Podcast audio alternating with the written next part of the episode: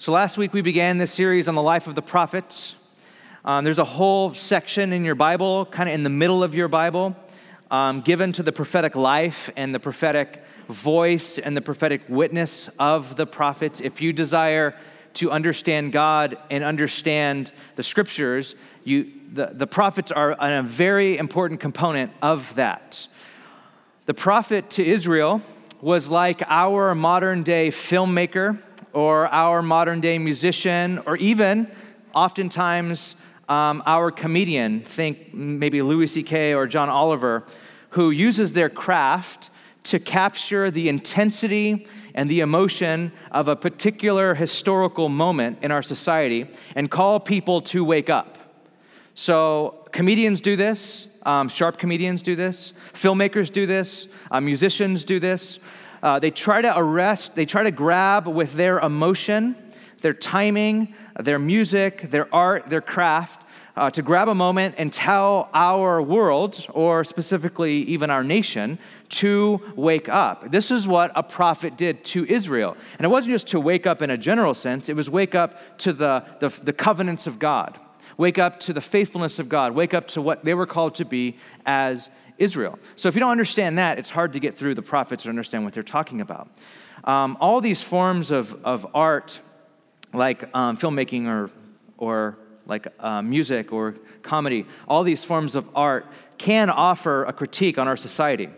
And they, I think they do that with emotion that should make us react. I, I think of um, this last year's Grammys, um, this year's Grammys actually, in February and uh, Kendrick Lamar's Grammy performance a couple months ago. And he, he captured in that performance, if, you, if you've seen it online or where you're watching it live, he captured like the rage of our current cultural climate of racism and violence in his, in his, his act. Um, if you've seen this, this, uh, this performance, you, if you understand what he's doing in this performance, his lyrics, uh, the set, uh, the design, uh, the set design, the music, the dissonant jazz arrangements during this, this these like three parts of a song, uh, the costumes, and the last part of him standing in front of the stage, just him alone with the spotlight, um, uh, rapping, yelling, angry, and at the very end, it, ending with a call to live differently. If you understand, if you, if you saw that and understand all the emotion that went into that, if you can understand that just in a small part, then you, you can kind of get what's going on in the ministry of Israel's prophets. They were like that, but calling Israel emotionally and theologically back to faithfulness to God. And the reason why the prophets are so angsty and so emotional is because they're capturing the heart of God in their, in their prophecies. They're capturing God's emotion, God's heart, uh, what God's feeling. This is what a prophet is doing. Uh, prophets reveal God's inner life, they disclose God's. Um, uh, uh, pathos. Like they, they disclose what God's feeling, emotion. Why is God emotionally reacting the way he is towards Israel? Why does God seem angry? Why does God call Israel uh, faithless? Why is God going to judge Israel? Why, why is God doing these things? And a, and a prophet is revealing the inner life of God, what's stirring God up emotionally for him to act. So when the prophets are angry, it's because God is angry. When the prophets are sad, it's because God is sad. When the prophets are hopeful, it's because God is hopeful. So the prophets almost like step in between God and man and are like an intermediary between both of them and they're disclosing each other's heart to one another god the prophets are disclosing god's heart to people and then oftentimes uh, the prophets will disclose the people's heart to god and what's going on to god um, like abraham uh, heschel has said in his book on the prophets he said the main task of prophetic thinking is to bring the world into divine focus. So, the main task of a prophetic thinking is to bring all of the world, especially Israel, into divine focus. Prophetic thinking brings God's thoughts and emotions to bear on the world, specifically Israel. How does God feel? How does God think? What does he think about what's going on in the world? How does God feel about what's going on in the world? And this is what the prophets are answering. And so before we answer this question, like what does God feel or what does God um, think, we have to set some context. And we tried to do a little bit of this last week because God's thoughts and even God's emotions don't just happen like isolated, they're connected to, to, to, to context. So here's the context of, of prophetic literature. Um, you might want to write this down. This is, this is like the technical um, note stuff that you would, if you take notes, write this down. The three main themes of the prophets are this. So these are like, if you had three buckets, if I had three buckets up here, if I use props, I don't, but if I did, I would have them up here. Three buckets, and you could put any any of the like um, um, prophetic writings or at any part of any of the prophetic writings into one of these three buckets, and they are this: accusation, warning, and hope. That's what every prophet is doing in some part of their literature, you can put you can put the writings of parts of Isaiah. If you're reading Isaiah, you're like, where does it? You should be able to put it in accusation. Oh, they're accusing Israel. Oh, no, no, no, they're bringing warning. Oh, no, they're bringing hope. This is what they're all doing in the prophets. Um, accusation. This is accusing Israel of covenant failure. So whenever there, um, whenever it seems like there's like some anger towards uh, God's people, it's because there's this accusation, and we talked about this last week, of Israel failing the covenant. Think Hosea and God being cheated on, Israel breaking the covenant, and God, as a, a spouse who's been cheated on, is saying, Why weren't you faithful to the vows you made to me? Why aren't you faithful to the covenant that you made to me? We had plans together. Why aren't you living up to them? So they're accusing Israel of worshiping false gods, and therefore injustice starts to happen in Israel and throughout the world. And so they're accusing, uh, the prophets are accusing. But another thing that the prophets are doing is they're warning. They're saying, if you do not repent, if you do not turn to the Lord your God, if you do not live under the, the like, the, the stipulations of the covenant, God is going to bring, He has to bring about justice. God must act justly and deal with Israel's injustice on like a national scale. So if you don't repent, if you don't turn, there's going to be like your land's going to be taken from you, from you. This is why our prophetic readings are broken up. Um, if you're reading along with us, they're broken up between like before exile to Babylon and after ex- after exile from Babylon. Um, beforehand, it's warning, guys. Wake up. If you do not wake up, the warning is you'll be in exile. The second half is that wake up because this is what God did to you. Remember that God did this, and He can do it again. God is serious about His, his warnings. But the last part, and I think this, this might round out a lot of our conversation today, is hope. Um, the prophets bring about God's hope of mercy on the other side of justice and what and that one day God will restore not just Israel, but God will restore the whole world through Israel. So think here um, Messiah and New Covenant. That's kind of what the prophets do as well. With that in mind, let's read Isaiah chapter 5, okay? So, this is uh, Isaiah's song. It says over, over the top of your, if you have a Bible, it might say something like the Song of the Vineyard or Isaiah's song or something like that. But think this is Isaiah's Grammy performance, okay? So, um, this is Isaiah's song to, to Israel. It says this in verse 1 I will sing for the one I love, the one he loves is Yahweh, God, a song about his vineyard. His vineyard is Israel. I will sing for the one I love a song about his vineyard. My loved one had a vineyard on a fertile hillside. He dug it up and cleared it of stones and planted it with the choicest vines. He built a watchtower in it and cut out a winepress as well. And he looked for a crop of good grapes, but it yielded only bad fruit. Now, you dwellers in Jerusalem and people of Judah, judge between me and my vineyard. What more could I could have been done for my vineyard than I have done for it? When I looked for good grapes, why did it yield only bad? Now I will tell you what I'm going to do with my vineyard. I will take away its hedge and it will be destroyed. I will break down its walls and it will be trampled. It will, I will make it a wasteland, neither pruned nor cultivated, and briars and thorns will grow there. I will command the clouds not to rain on it. Stop there. Crazy song, right? You're like, doesn't really rhyme, sounds really harsh. Um, this is Isaiah's song to Israel. He was like, hey, guys, I wrote a song for you. Like to hear it? You know? And then he starts singing the song. They're like, whoa, I think this is kind of offensive. Um, God plants a vineyard on this fertile hillside. And God worked hard to get Israel rooted and established, planted with the choicest fruits. God's like, I did everything I can, I could to give you guys a good shot at this thing. Think call of Abraham, think Exodus, think promised land. Like, I called Abraham and he was nothing, and I made him a nation. And then you were enslaved in Egypt, and I brought you out. And then I, I brought you into a promised land, and I given you a land and a nation and my presence. Look what I've done for you. This is what I've done for you. And then I built a watchtower. I want to protect this vineyard. And he built a wine press to make good wine from the grapes that he would expect to come out of good soil and good vines. Like I gave you good soil, I gave you good irrigation, I gave you good vines. I have, I'm a good vine dresser, I'm involved, I'm a good vine manager.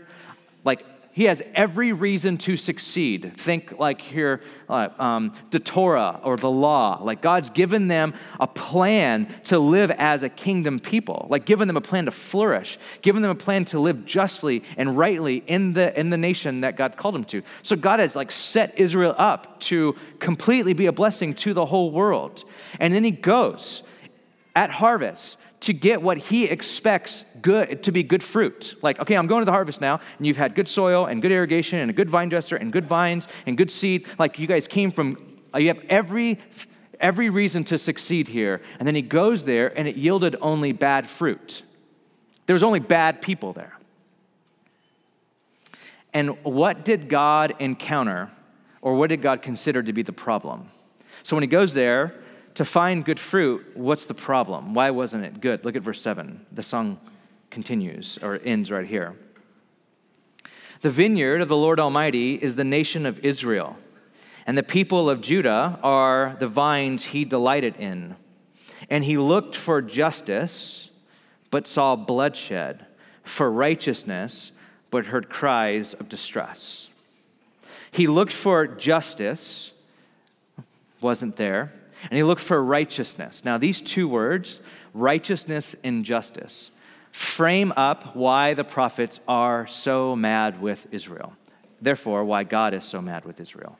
The Hebrew word there for righteousness and justice is tzedakah and mishpat. And they are probably the two biggest words in the Old Testament, used over 200 times in the Old Testament. Um, these words are very, very important to the people of God and the roots go all the way back to the calling of Abraham. So I'm going to bring you back to the calling of Abraham one more time. If you're getting sick of this, like, too bad. I don't know what to say. Like you, you guys have to understand. Like um, you have to understand Genesis and the call of Abraham to understand what's going on in the rest of the Bible. So I'm gonna bring you back there again, one more time. Okay, it's kind of dry, but hopefully at the end you'll be totally convicted. Okay, so. Um, so these are the words. They go all the way back to Israel. Okay, remember Abrahamic promise? We talked about this last week. Though Abraham doesn't have children, God will make Abraham a nation. And though he doesn't have land, God will give him a land. And though he doesn't have, God, at this point, God's presence, God says, I'll be with you. I will, I will, I will. And so this is what God says in Genesis 18 to him Abraham will surely become a great and powerful nation. And all nations on earth will be blessed through him. Remember, that's, that's like that's the goal. That's what God wants to do. I'm going to bless the world through you and your nation. For I have chosen him, I have chosen Abraham, so that. Um, if you have a Bible open and if you want to turn there and you want to underline so that, that is, that is very, very important. God called and saved Abraham and blessed Abraham so that there is a reason why God does it. There is a purpose that God is trying to accomplish so that he will direct his children and his household after him, read nation, he will direct his people, Israel, after him to keep the way of the Lord. God has called Abraham so that him and his children, therefore his the nation of Israel, would keep the way of the Lord. How do you keep the way of the Lord? By doing what is right and just. Tzedakah and mishpat. I am calling you as my people to follow in my way by doing righteousness and justice, so that the Lord will bring about for Abraham what he promised him. Okay, so let me break this down for you. We already know that God is going to bless Abraham, and the reason why God is going to bless, Abraham is because God wants to bless the world. God's like, I'm going to bless the entire world. I'm going to do that because God doesn't act like doesn't really act outside of people. He he partners with humanity to bring about His plans. That's what He does. Um, if you don't like that, I mean, talk to God about it. That's just the way He does it. And so He's like, I'm going to bless the world. I'm going to do it through Abraham. And so He partners with Abraham to do it. And He goes, Okay, this is how I'm going to bring about my my blessing upon the world. I need you and your descendants to do tzedakah and mishpat. I need you to do righteousness and justice. And if you do righteousness and justice, I am going to, through your people, bless the entire world. God will bless the world through Abraham. And the question is, how will God bless the world? Through creating, by grace, creating a community of righteousness and justice.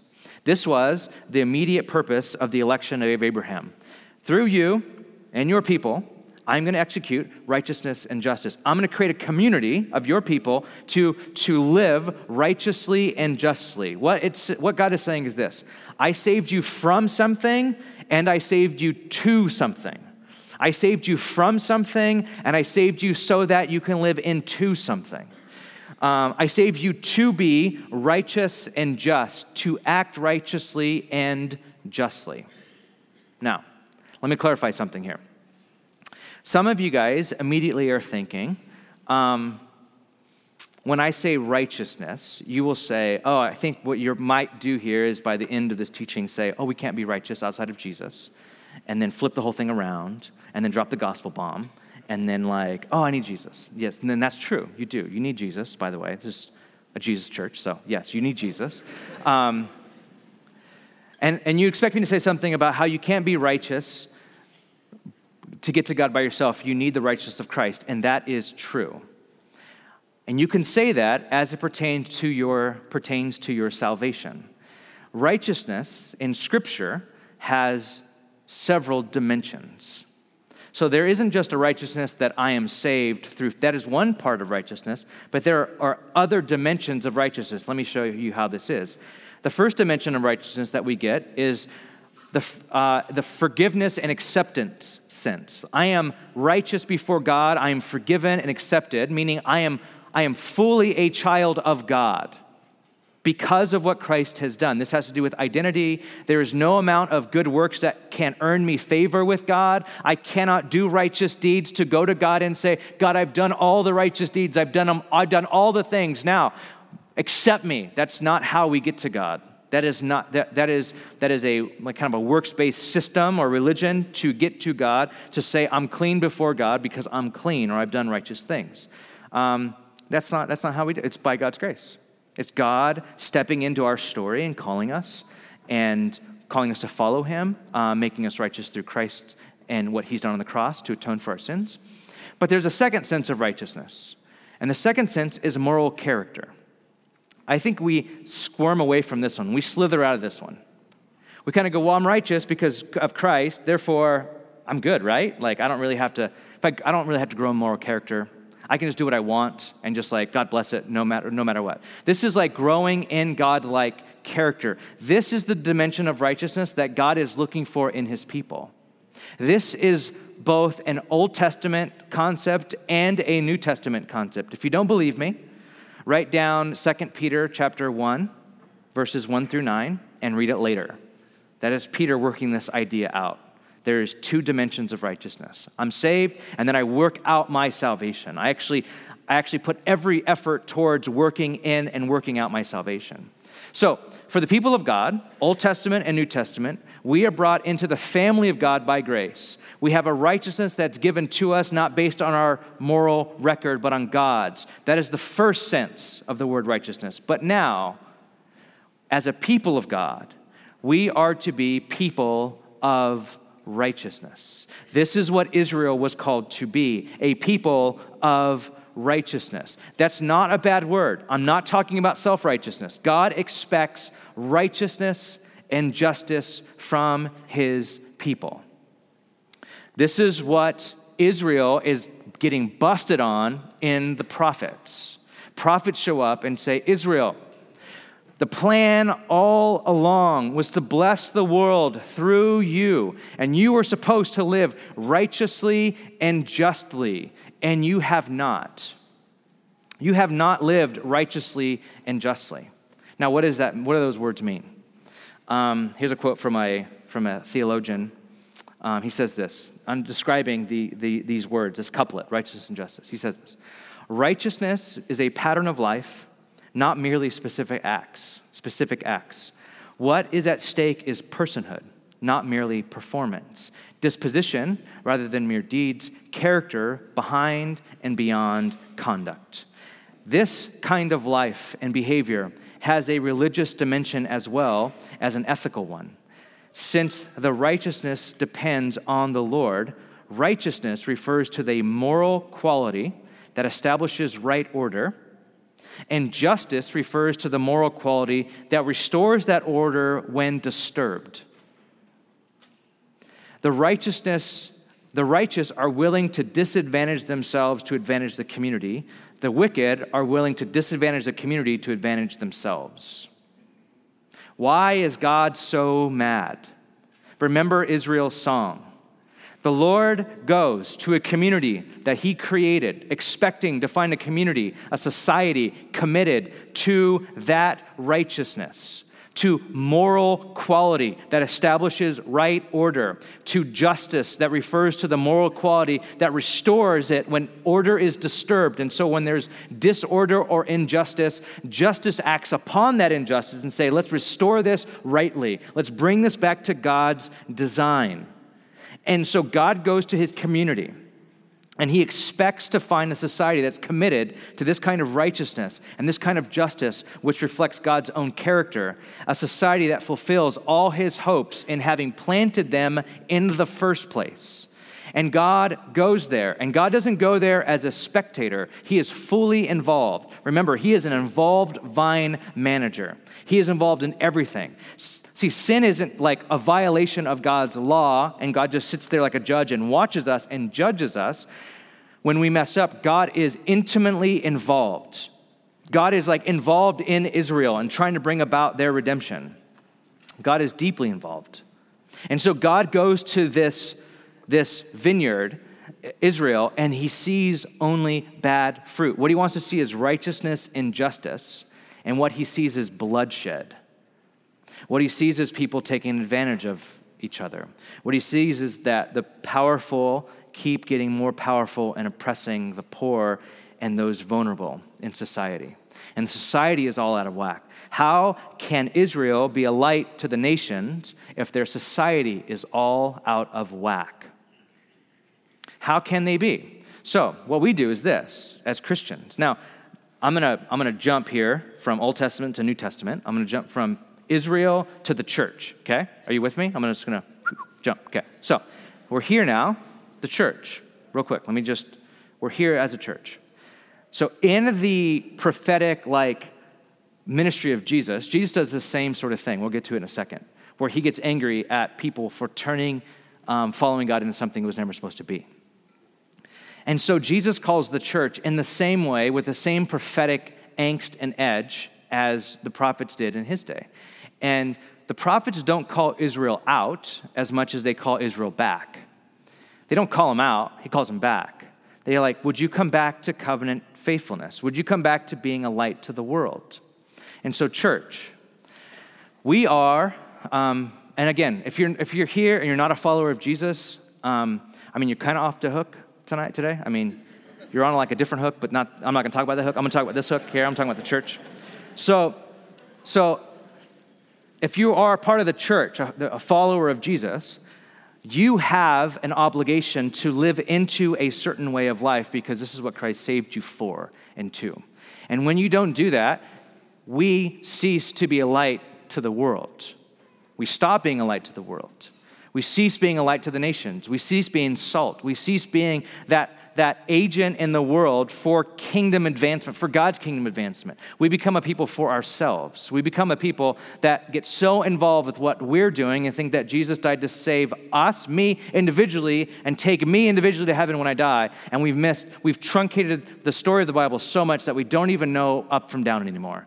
We have to stop doing that. So, so in this prophetic sort of this like movement, we have to hear the prophetic word to us as well as followers of Jesus today and go, in which way today, today, as followers of God, are we living unjustly and unrighteously? And therefore, God has the same sort of rebuke to us, saying, I came to my church and I looked, and I looked for fruit, and I found no fruit. I looked for good fruit because I gave them my son's blood. I gave them the spirit of the living God. I gave them all these things to, to have the, the ability and the power and the Christian community to live in righteousness and justice. And all I found was bad fruit. You have to understand the heart of God. God is, is like the program of God is actually to bring about the redemption of the world. That's what God's doing. C.S. Lewis captures it really well in, in Mere Christianity, he says this. He kind of starts by talking about something else, but he gets to it. But let me, let me just read it to you. If you do not take the distinction between good and bad very seriously, then it is easy to say that anything you find in this world is a part of God. But of course, if you think something's really bad and God really good, then you cannot talk like that. You must believe that God is separate from the world and that some things we see are contrary to his will. So C.S. Lewis is like combating this thing like, well, it's all like all the horror and all the atro- atrocious things that happen in the world. It's kind of, it's God. It's all God. C.S. Lewis is like, uh, no, you can call some things evil, and that's not God's will. Confronted with a cancer or a slum, the pantheist can say, if you could only see it from a divine point of view, you would realize that this is also God. From but the Christian replies, this is so good. Don't talk damned nonsense. Oh, I love it. For Christianity is a fighting religion. It thinks God made the world, that space and time and heat and cold and all the colors and tastes and all the animals and vegetables are things God made up out of his head as a man makes up a story. But it also thinks that a great many things have gone wrong with the world that God made and that God insists and insists very loudly on our putting them right again. What C.S. Lewis is saying is that this is God. God sees evil in the world and God sees atrocious things in the world, and God doesn't look at them and go, ah, they're good. He's like, they're not good. And what I'm doing is I'm calling a people to partner with me to put them right again, to live righteously, to live justly, to put the world to right again. When we are not doing this, there is a full breakdown of righteousness and justice. And I think this is important to understand to know God's character. Because knowing that this is what God is trying to do, this is actually what God is trying to do in the scriptures, is to bring about the reconciliation and the redemption of the entire world. This is what God is doing through Jesus, and then what Jesus is doing through, by the power of the Spirit, through the church, is to bring about his redemption. When we understand that, then, we, then our, our concept of God gets shaped around that. Um, A.W. Tozer, a mystic writer, gosh, one of my favorite writers, he says this What comes into our minds when we think about God is the most important thing about us. The greatest question, the gravest question before the church is always God Himself. And the most significant fact about any man is not what he at any given time might say or do, but what he in his deep heart conceives God to be like we tend, by a secret law of the soul, to move toward our mental image of God. And the reason why I bring that up here is what is your mental image of God? Is it a God who is after giving you good things and then taking you to heaven when you die? Then you will start moving towards that, and it'll all become this individualistic, it's only about me and my own personal relationship with God, and I'm on a journey to get to heaven only. And then when I die, I get there. God save me from this world. Is that your concept of God or a God who is after the healing of the nations? the healing of the world that has gone very, very bad. The prophets think it's the latter. The prophets think that God is after the redemption of a world that has gone wrong. And God insists and insists very loudly that we partner with him. And so, God will, because Israel isn't living into their calling, he will discipline Israel.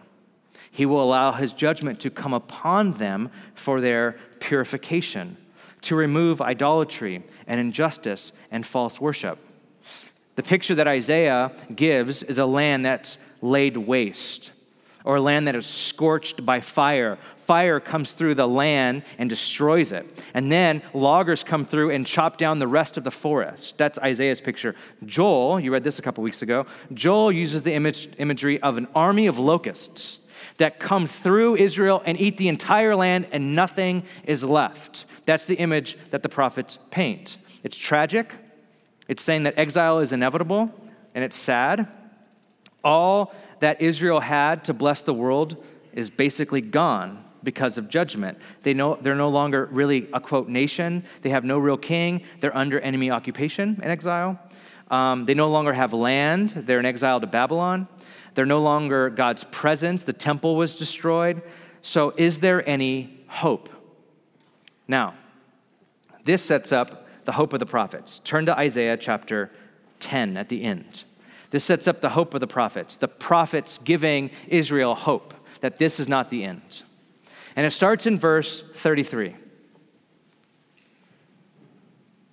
It says this See, the Lord, the Lord Almighty, will lop off um, the, the boughs, I don't know what that word is, um, with great power. The lofty trees will be felled, and the tall ones will be brought low. He will cut down the forest thickets with an axe. Lebanon will fall before the mighty ones. So that's that image, right? So fire rips through it. That's Isaiah 6. And then in chapter 10, it's like, and then, and then the, every single part of the land, all the trees get laid out. So you can imagine in the land, um, everything's scorched, and there's only stumps left. Israel's laid bare. But then here's the hope, verse 11, uh, chapter, 10, chapter 11, verse 1. A shoot will come up from the stump of Jesse. From his roots, a branch will bear fruit. What this is talking about, and this is beautiful, is that the imagery of this like this like stump that has been a tree that's been cut off, the tree is Israel, cut down and burned and scorched. The scorched stump and all of a sudden, a little shoot comes from it. And the stump, we're told, is Jesse. Now, Jesse is the father of King David. And the prophets do not say that, the, that, the, that this, little, this little like shoot comes up from the stump of King David. It's saying that we're getting a new King David. We're getting a king in King David's place to be a better King David. It's like the story starting all over again. Jesse is having a new son a new David. And who is this new David? It says, verse 2 the Spirit of the Lord will rest on this new David. And the spirit of wisdom and understanding, the spirit of counsel and of might, the spirit of, of, the knowledge and the fear of the Lord. And he will delight in the fear of the Lord. And he will not judge by what he sees with his eyes or decide by what he hears with his ears, but with righteousness he will judge the needy, and with justice he will give decisions to the poor of the earth righteousness and justice will be how he leads. And he will strike the earth with the rod of his mouth. And with the breath of his lips, he will slay the wicked. Righteousness will be his belt, and faithfulness the, the, the, the sash around his waist. Who is this? This is Jesus. This is the world's hope, Messiah. And so Isaiah says, There's coming one, guys. We're laid bare we have not been faithful to Yahweh. We have not held to what God has told us to be, a light to the world, but there is Messiah coming. The story is not over. God will accomplish the redemption of the world still. And how is this possible? It says righteousness and faithfulness will be the very heart of this person's existence. Um, the imagery in verse 5 um, doesn't really come through. It's like Messiah is his undergarments his like what he his underclothing, um, meaning when you strip down everything, what do you find? You find him wearing the undergarments of righteousness and faithfulness to God and the way that God has set up the world. You have this Messiah. And this is Jesus. This is the hope that we have, the hope of Christ. But Jesus, though he rules with righteousness and justice, and though he has the spirit of counsel and might and knowledge of the Lord, and though he judges rightly, it says in the second part of verse 4 he will also strike the earth with a rod of his mouth, meaning he will come in and tell us truth. Jesus is truth. He will come in and say, This is truth and this is a lie. He will come in and say, This you're wrong and you're right. He will come in and say, You've made this out to be something it was never made to be. This is what Jesus comes to do. And so you see this. Probably the, the most angry Jesus ever gets is when he steps into his role as a prophet. And it's found in Luke chapter 11. Let me read it to you. This is like some of the anger, angriest that Jesus ever gets. I know that we think of Jesus meek and mild. Um, Jesus is, he's, he's not, he's crazy. He's a little bit prophetic here. Look at what he says. Verse 37 When Jesus had finished speaking, a Pharisee invited him to eat with him. So he went and reclined at the table. But the Pharisee was surprised when he noticed that Jesus did not first wash before the meal. You didn't religiously wash yourself, Jesus? You're so unclean. Then the Lord said to him, Now then, you Pharisees, clean the outside of the cup and dish. You clean the outside of the cup and dish, but inside you are full of greed and wickedness. Oh, you clean up really well, but inside you are full of wickedness. You foolish people, did not the one who made the outside make the inside also? But now, as far as what is inside of you, be generous to the poor, and, and everything will be clean for you. Jesus was radically just and radically right and pushing Israel and his church to act justly towards the poor Woe to you, Pharisees, because you give God a tenth of your mint, your rue, and all other kinds of garden herbs, but you neglect justice and the love of God. Oh, you look so good going to church every you look so good tithing, but you neglect justice and you don't really love God. You should have practiced the latter without, without leaving the former undone. You should have still tithed, but you should have done it with a right heart, with right motives, and cared for the poor. Woe to you, Pharisees, because you love the most important seats in the synagogue and respectful greetings in the marketplaces. Woe to you, because you are like unmarked graves, which people walk over without knowing it. That's, that's an insult, by the way. One of the, this is my favorite verse. Oh my gosh. One of the experts in the law answered, Teacher, when you say these things, you insult us too. Jesus goes, Woe to you then. He's like, Woe everyone. and you experts in the law, you shouldn't have spoke up because now it's coming at you. Woe to you because you load people down. I mean, who does that? He's like, Jesus, you're offending me. He's like, you know what? Woe to you. because you load people down with burdens they can hardly carry. All these teachers, you give them so much stuff to carry, and you yourself will not lift a finger to help them. You're just giving them these heavy teachings, and you're doing nothing yourself. Woe to you because you build tombs for the prophets, and it was your ancestors who killed them. You testify that you approve of what your ancestors did. They killed the prophets and you build their tombs. Because of this, God in his wisdom said, I will send them prophets and apostles, some of them whom they will kill, and others they will persecute. Therefore, this generation will be held responsible for the blood of all the prophets that has been shed since the beginning of the world, from the blood of Abel to the blood of Zechariah, who was killed between the altar and the sanctuary. Yes, I tell you, this generation will be held responsible for it all. Woe to you, you experts of the law! And the law because you have taken away the key to, the to knowledge you yourselves have not entered, and you have hindered those who were entering. Jesus is, when he steps into his prophetic role, he is just as angry about people who turn his turn the church or turn following God into something it was never supposed to be. When you and I start to think that it's about religious activity, When you and I start to think about it's just about giving this part of my money and then I'm good. It's all about showing up to this event and then I'm good. It's only about this thing. Jesus has harsh words for his church as well. And they are words that are like, there is hope if you repent. There is hope if you turn. Because I want you to get about my and be about my plan on what I'm doing in the world. Do you see what I'm doing in the world? This is what Jesus wants us to be about, like what Jesus is doing in the entire world. Not about our individual projects, not about necessarily our individual lives, but getting even wrapped up into the bigger picture of what God's doing in the world and in the nations. So, this is where I'll end. You know, this last year as a church, um, we have we have brought on um, a director of our local ministry and um, global ministry initiatives, um, our justice. Her name is Kara Dietrich. And uh, you guys, a lot of you guys know her.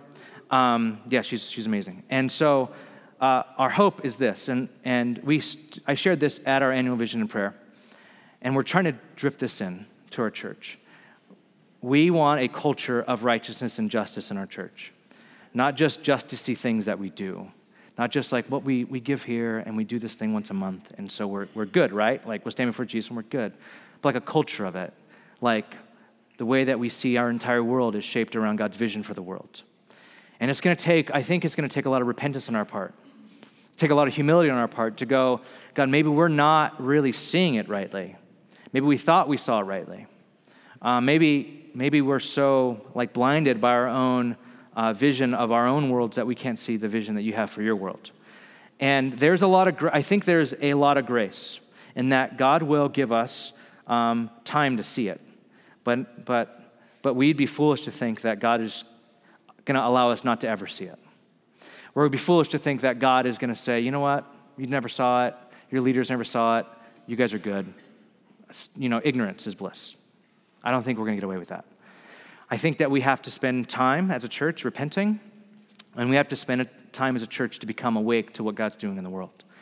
And then I want to pray today that God gives us, and this is something that we've been praying about for a while, a global heart.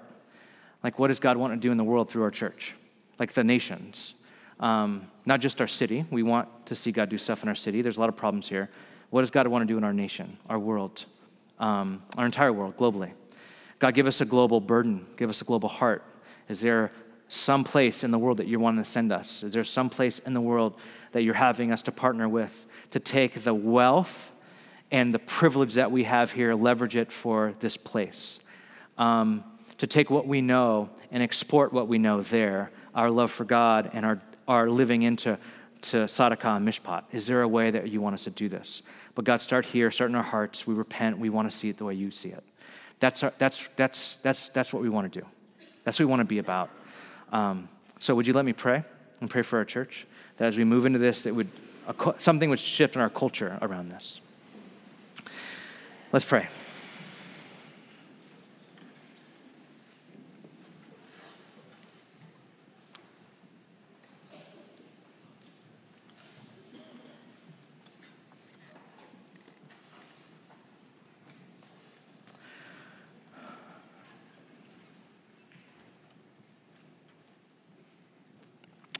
Lord, all of us have um, a lot better things to do with our Sunday morning than to be to be religious and heap judgment upon ourselves.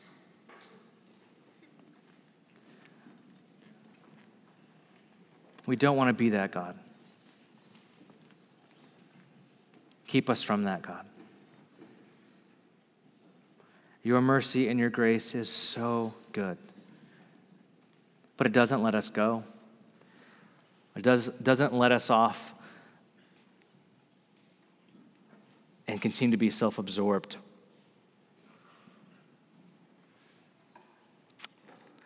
To be coddled and comforted in our own sin. I pray by the power of your Spirit now that you would give us as much as we can handle corporately and individually, um, your heart for what you want to do in this world, what you want to do through us in this world. Thank you for the righteousness of Jesus, the justice of Jesus that makes us right before you and that brings us into fellowship with you, God. But that's not the end, Lord. That is, that is, that's like the motivation, that's the heart. Now that we're close, now that we're part of your family, we are a family that does righteousness and justice. That's our family. And so may, may that be true of us, God. The parts that we individually and corporately need to repent, we repent now. We, for, we repent for, for turning a blind eye to injustice in our city and participating in it and paying for it, God.